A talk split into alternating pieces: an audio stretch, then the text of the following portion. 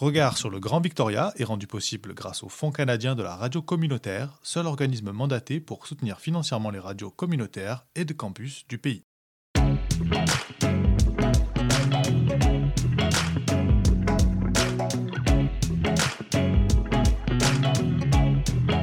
Regard sur le Grand Victoria.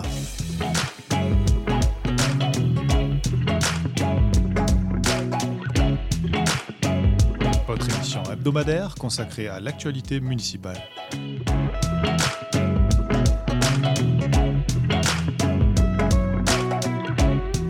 À retrouver tous les mercredis à midi et en rediffusion le samedi à 10h sur les ondes de Radio Victoria 107.9 FM. Mais aussi en balado sur radiovictoria.ca.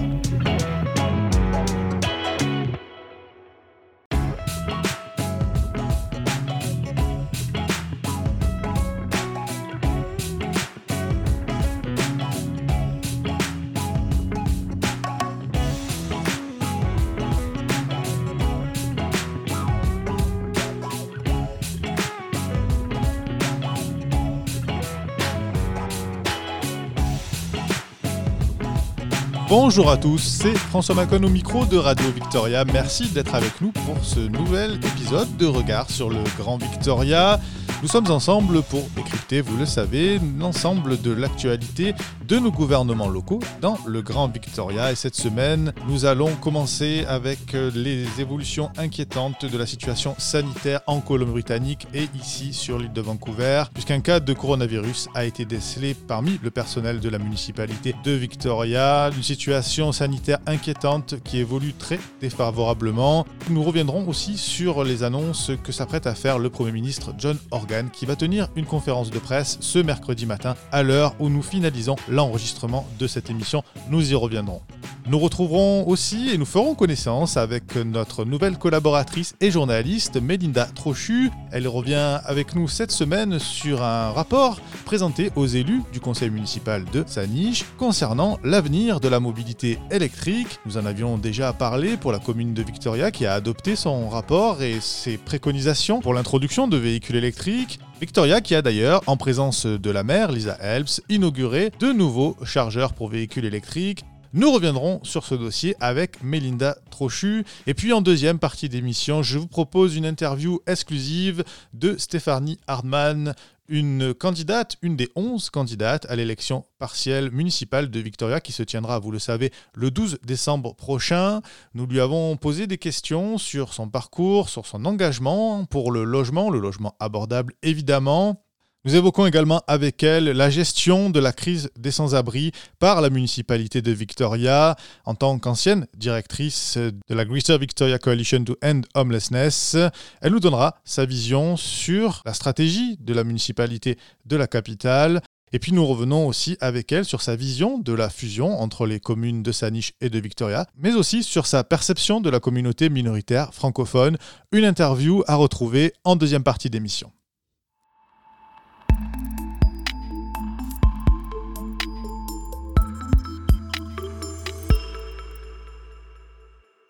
La ville de Victoria a confirmé hier mardi qu'un employé avait été testé positif au coronavirus. L'agent travaille dans les services des travaux publics et tous ses contacts étroits identifiés ont été contactés par les services de santé publique et sont actuellement isolés. Selon Bill Eisenhower, responsable de la communication de la ville, il n'y a aucun risque pour le public et aucun impact sur les opérations municipales en cours. Mardi, 11 personnes sont décédées des suites de la Covid-19 en Colombie-Britannique alors que les responsables de la santé ont annoncé un record de 717 nouveaux cas de coronavirus.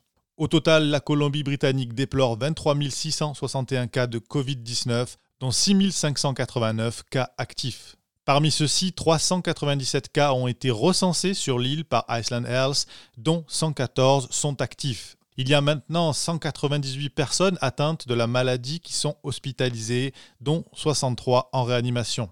De plus, près de 11 000 personnes font l'objet d'une surveillance active en raison d'une exposition à des cas connus de la Covid-19. Le nombre de morts par infection à la Covid-19 dans la province s'établit désormais à 310.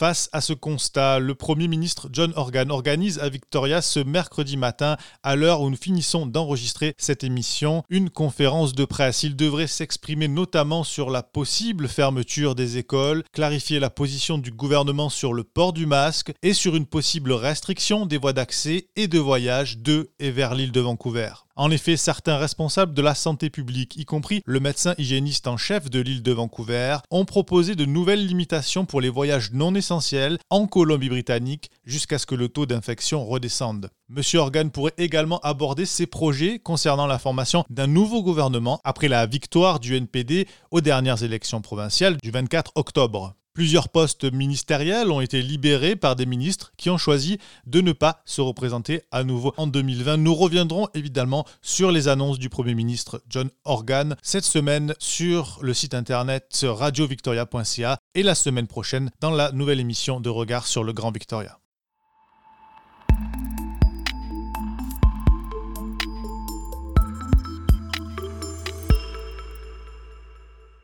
Avant de recevoir notre journaliste Melinda Trochu, quelques informations en bref concernant les municipalités du Grand Victoria. Sachez d'abord qu'à Souk, un projet de construction de 133 maisons résidentielles dans le centre-ville a été soumis à une audience publique par le conseil municipal. L'audience publique aura lieu le 13 décembre prochain à 19h. Argonne Property propose de développer 4,2 hectares de terres agricoles le long de Church Road et Wadhams Way. Le développement comprendrait 70 maisons en rangée et 54 maisons unifamiliales. Les lots unifamiliaux auront une superficie minimale de 250 mètres carrés avec une couverture maximale de 60%, tandis que les maisons en rangée auront elles une hauteur maximale de 15 mètres. Des aménagements communautaires sont également prévus comme une aire de jeu, un terrain de sport et un bâtiment d'agrément ainsi que des travaux sur le rond-point et aux intersections des routes Church et Thorpe. Le conseil municipal de Souk a également obtenu que la contribution du constructeur pour le logement abordable soit portée à 133 000 dollars ainsi que l'aménagement d'un espace vert disponible à l'usage public. Enfin, sachez aussi que cette semaine, le district régional de la capitale met en garde contre les débordements d'eau usée contaminant les plages et les rivages du Grand Victoria et conseille aux résidents d'éviter certaines rives de Sanish et Dog Bay contaminées par les rejets d'eau usée qui sont provoqués par les fortes pluies que nous enregistrons depuis le début de cette semaine. Le CRD a émis l'avertissement après que les rivages le long du chemin Rutland à Oak Bay et du chemin Seaview à Sanish, y compris la plage de Cadborough Bay, aient été touchés par des débordements d'eau pluviale et d'eau usée pendant la nuit de lundi à mardi. Des panneaux d'avertissement de santé publique seront affichés cette semaine sur les plages touchées jusqu'à ce que le district régional de la capitale, Iceland Health, et les municipalités environnantes confirment que les niveaux d'entérocoque dans les échantillons d'eau prélevés sont inférieurs à la limite de 70 CFU par 100 ml pour garantir la pratique de loisirs sécuritaires. Pour des mises à jour sur l'état des eaux entourant le sud de l'île, visitez crd.bc.ca.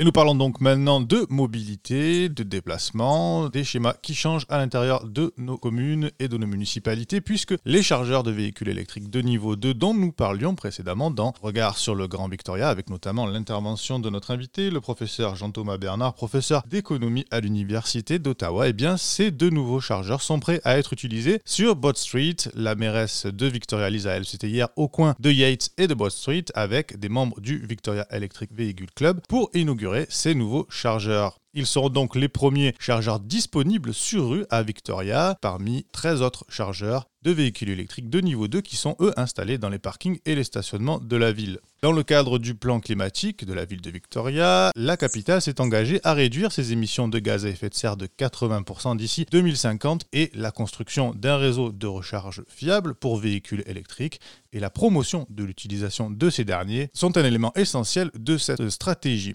Et sa niche, la commune voisine, emboîte donc le pas de sa grande sœur Victoria avec l'adoption d'un rapport cette semaine sur l'avenir de la mobilité électrique de la commune. Pour nous en parler, nous avons avec nous par téléphone notre nouvelle collaboratrice, Mélinda Trochu, journaliste pour Radio Victoria. Bonjour Mélinda.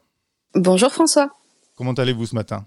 Très bien. Merci d'être avec nous. On vous reçoit pour parler d'un rapport euh, principalement euh, calqué, mais avec des particularités sur celui adopté, je le disais un peu plus tôt cette année par Victoria, sur la mobilité électrique au sein de la commune de Saniche. Mélinda, est-ce que vous pouvez nous en dire un petit peu plus?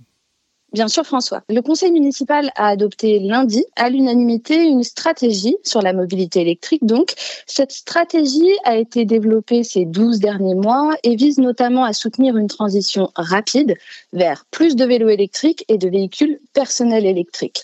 En janvier dernier, le conseil municipal a approuvé un plan sur le climat pour rendre Saanich 100% résilient et renouvelable. Dans ce plan, l'importance du passage au tout électrique est claire ainsi que l'idée du transport actif, ce concept qui désigne tous les modes de transport nécessitant une activité physique comme la marche ou le vélo. L'idée, c'est de réduire les émissions de gaz à effet de serre de moitié d'ici 2030 et de passer à 100% d'énergie renouvelable d'ici 2050. D'ici 10 ans, Saanich espère que 22% des trajets seront du transport actif et que 36% des véhicules personnels seront électriques. Et d'ici 30 ans, on parle de 30% de transport actif et de 100% des véhicules personnels et commerciaux électriques ou utilisant des énergies renouvelables. Lundi soir, donc, devant le conseil municipal, Rebecca Newlove, la gestionnaire de la durabilité, a présenté cette stratégie sur la mobilité électrique, une stratégie qui a été améliorée après deux consultations publiques tenues en février et en septembre.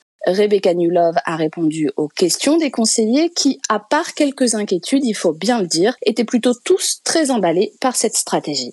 Melinda, au-delà des déclarations d'intention des élus du gouvernement local de Saniche, que contient exactement ce texte en matière de mesures concrètes et d'actions au total, 38 actions ont été listées et ces actions concernent cinq grands thèmes. Les vélos électriques, les véhicules électriques, la recharge à domicile et sur le lieu de travail, le réseau de recharge électrique, de recharge publique et le leadership du district de Saanich. 21 actions sont considérées prioritaires et à lancer d'ici fin 2020 ou en 2021. Je vais en citer quelques-unes. Par exemple, identifier et planifier les infrastructures pour assurer la sécurité des usagers des vélos électriques, plaider auprès du gouvernement provincial et fédéral pour un programme incitatif d'achat de vélos électriques, soutenir la baisse des limitations de vitesse dans les rues résidentielles, identifier les zones prioritaires à Saanich pour de nouvelles stations publiques de rechargement électrique, mais aussi, par exemple, créer des directives pour des études de faisabilité sur le fait d'avoir des bâtiments résidentiels existants passant à 100% de véhicules électriques et convertir tous les véhicules légers de la flotte du district de Saanich en véhicules zéro émission. On le comprend bien pour évidemment donner l'exemple.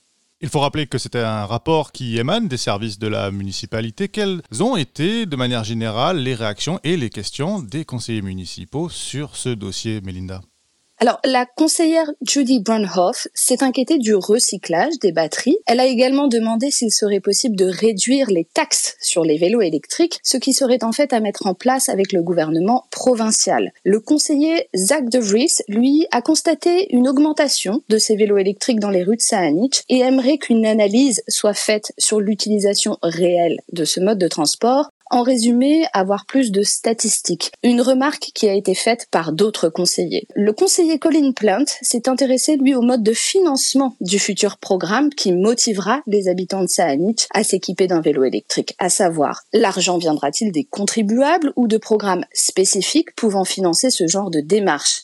Rebecca Newlove a parlé d'un mélange de financement sans être plus précise à ce stade. Pour la conseillère Rebecca Mercero, cette stratégie est fantastique, je la cite, et s'il faut prioriser au sein des priorités, pour des questions de budget par exemple, il faudra à son sens commencer par les vélos électriques. Enfin, le maire Fred Haynes a souligné le consensus sur cette stratégie et s'est félicité du réseau remarquable de pistes cyclables déjà existantes, tout en se demandant si ses administrés sont bien informés toutes ces pistes cyclables. Mélinda, dernière question. Dans ce contexte d'incertitude généré par la pandémie de Covid-19, est-ce que les conseillers municipaux de Saniche ont réussi à dégager des lignes budgétaires claires pour financer ce nouveau programme? Alors, avec la Covid-19, c'est certain, l'année 2020 a été particulière. La mise en œuvre de cette stratégie de mobilité électrique dépendra de l'approbation du financement et des demandes de ressources liées au plan climat et à l'accélération du plan pour le transport actif. Et ça, ça avait été précédemment approuvé en principe par le Conseil en janvier 2020 et ce sera présenté à nouveau au Conseil pour délibération dans le cadre du budget 2021. Ces demandes de financement, parallèlement à des demandes de subvention, devraient rendre possible la mise en œuvre des premières actions prioritaires de la stratégie pour la mobilité électrique. Mélinda, merci infiniment pour toutes ces informations. Je rappelle que vous êtes euh, notre nouvelle collaboratrice euh, de Regard sur le Grand Victoria, journaliste, mais vous avez aussi d'autres fonctions au sein de Radio Victoria. Est-ce que vous pouvez nous en dire un tout petit peu plus?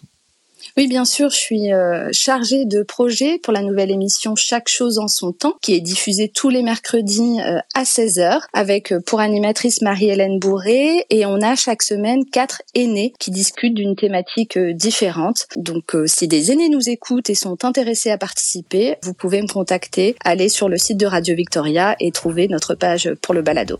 Eh bien, le message est passé et je recommande l'écoute de cette émission disponible en tout temps sur notre site internet radiovictoria.ca. Mélinda, merci infiniment d'avoir été avec nous ce matin. Bonne journée. Bonne journée, au revoir.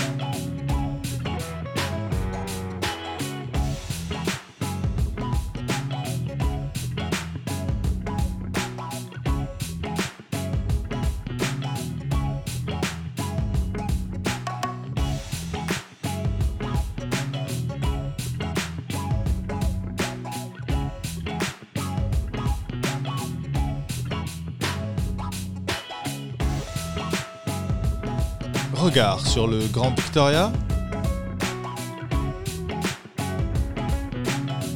Entretien.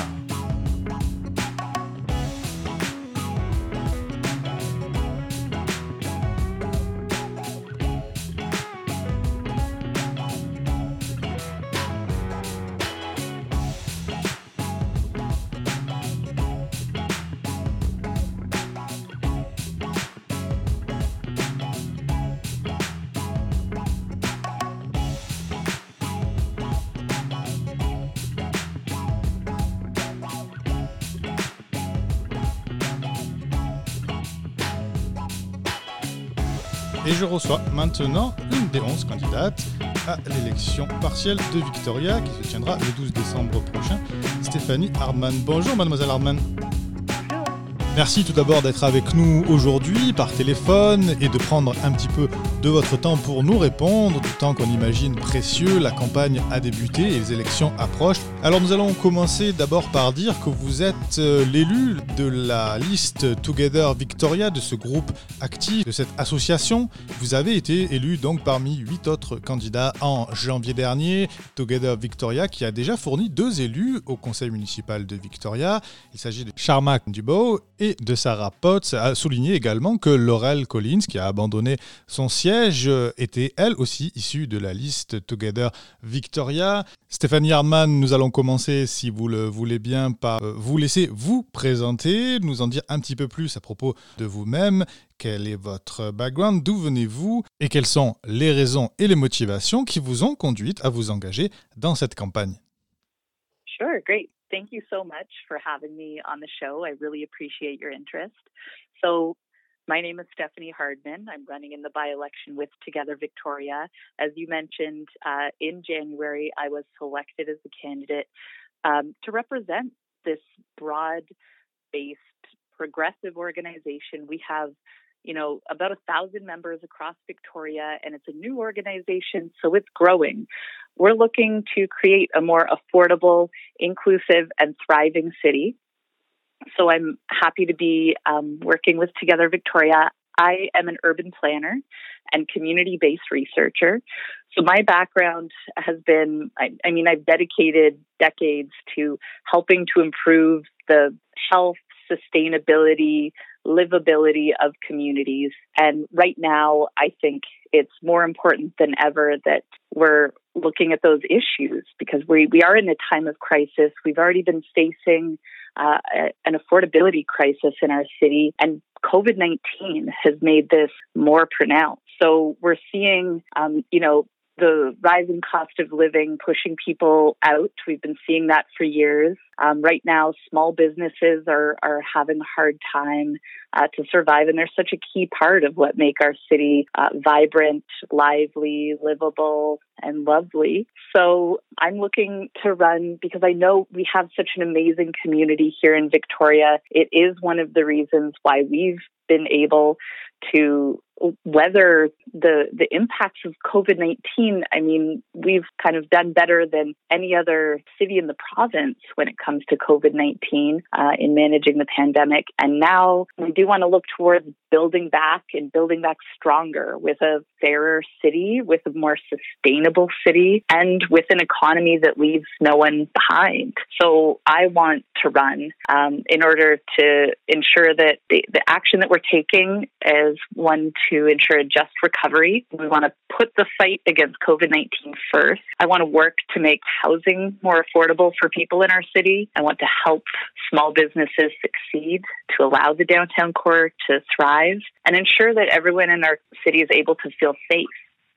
La gestion de la crise sanitaire de la Covid-19 reste donc la priorité, mais vous avez également parlé du logement. Alors vous étiez, et vous êtes peut-être toujours, euh, vous allez me corriger sur ce point, une directrice à the Greater Victoria Coalition to End Homelessness. Qu'est-ce que vous pensez de la manière dont la ville de Victoria a géré euh, et est encore en train de gérer la situation avec euh, un nombre croissant de sans-abri et de cette population vulnérable? Et justement, grâce à cette expérience acquise, euh, au sein de la Greater Victoria Coalition to End Homelessness. Euh, Qu'est-ce que vous auriez fait de différent?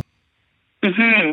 So, what I know from my years of working on housing and homelessness, and yes, working with the Greater Victoria Coalition to End Homelessness was one of those things that really demonstrated this to me. It really is an issue where we need to come together. We need different levels of government, different stakeholders to all come together and work together to address this issue. Otherwise, we will not be able to solve it.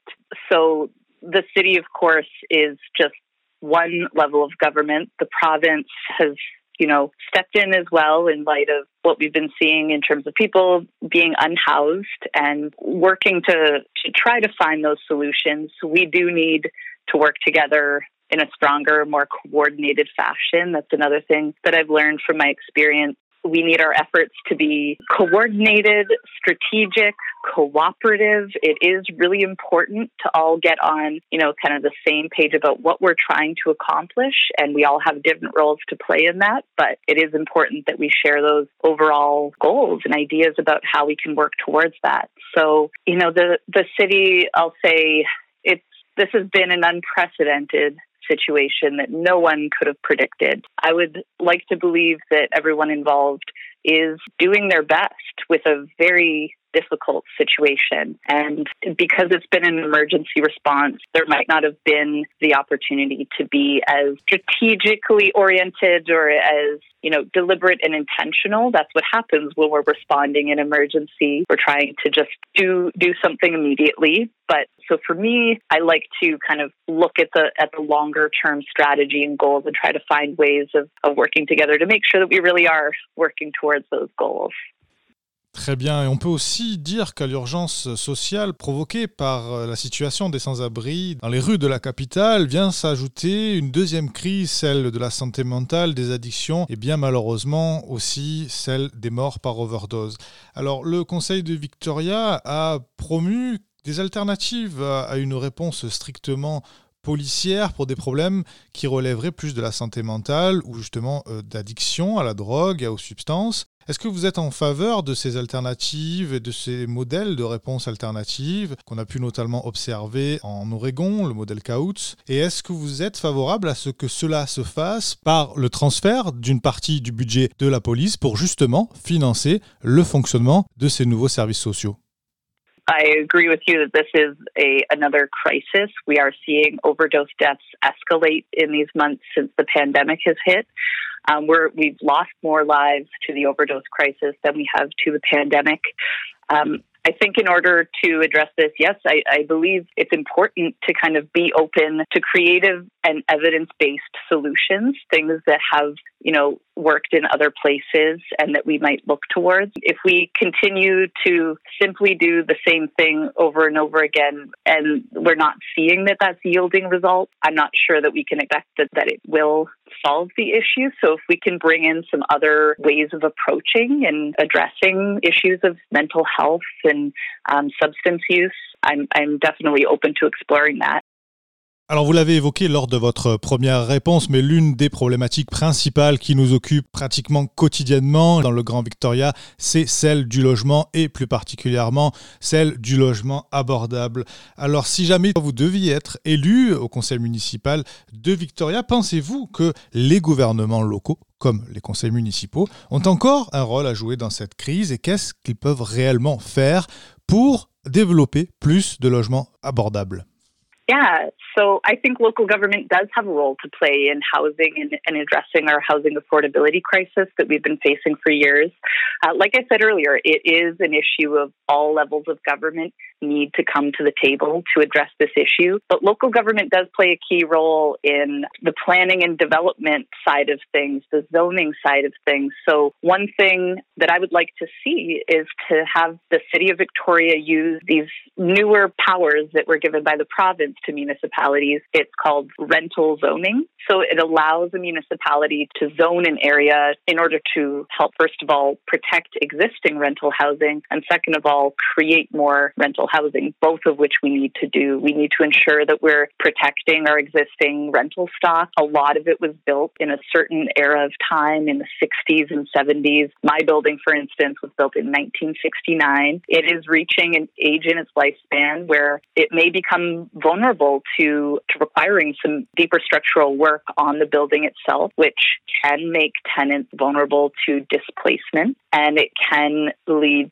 to buildings being demolished that we do not need to see being demolished and redeveloped. So it needs to be, um, you know, the approach of preserving our existing affordable housing and creating more. Autre sujet complètement différent, vous n'êtes pas sans savoir que les municipalités de Victoria et de Saniche ont toutes les deux, l'année dernière, exploré l'idée d'une fusion. Pour cela, l'Assemblée citoyenne a été mise en place, composée d'une centaine de membres. Elle ne peut malheureusement pas se réunir depuis mars, Covid-19 oblige. Mais en tant que candidate, je voulais vous demander quelles étaient vos pensées, quelles étaient vos idées quant à ce concept de fusion. Est-ce que vous êtes plus en faveur d'une complète et totale amalgamation ou plutôt en faveur de partenariats ponctuels à travers des accords ou des ententes entre les deux municipalités Um, I mean, I would be interested to see. I'm, I'm, hoping that the Citizens Assembly is able to to meet and carry on with their work shortly. It is important, I think, that we explore those various options that you've laid out. And really, my approach to decision making is one of uh, an evidence based approach to decision making as well as you know taking into consideration what residents feel so i think we need to look at the different options on the table and see what can help us meet what we're looking to accomplish Et c'est donc euh, avec le temps et espérons des mesures d'allègement des réunions publiques que nous aurons les conclusions de cette assemblée citoyenne sur le projet, je le rappelle, de fusion entre les deux communes de Saniche et de Victoria. Dernière question, Madame Stéphanie Hardman. Euh, une question qu'il serait peut-être plus pertinent de poser à des représentants ou des futurs représentants des échelons de gouvernement supérieurs, mais je vous la pose toutefois quand même.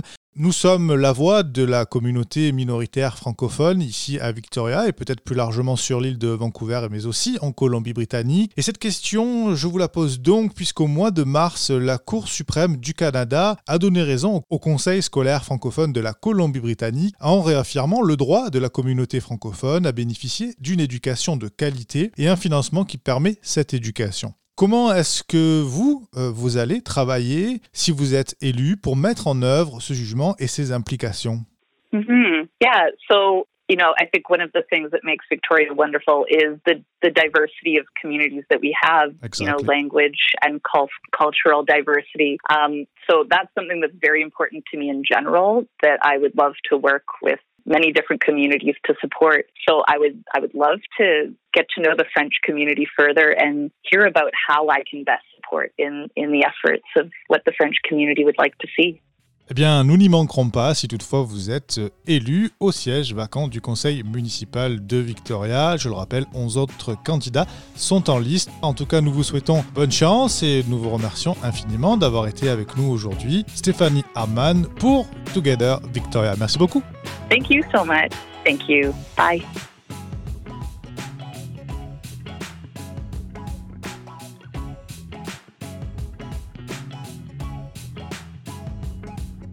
Voilà qui clôture notre 28e émission de Regard sur le Grand Victoria.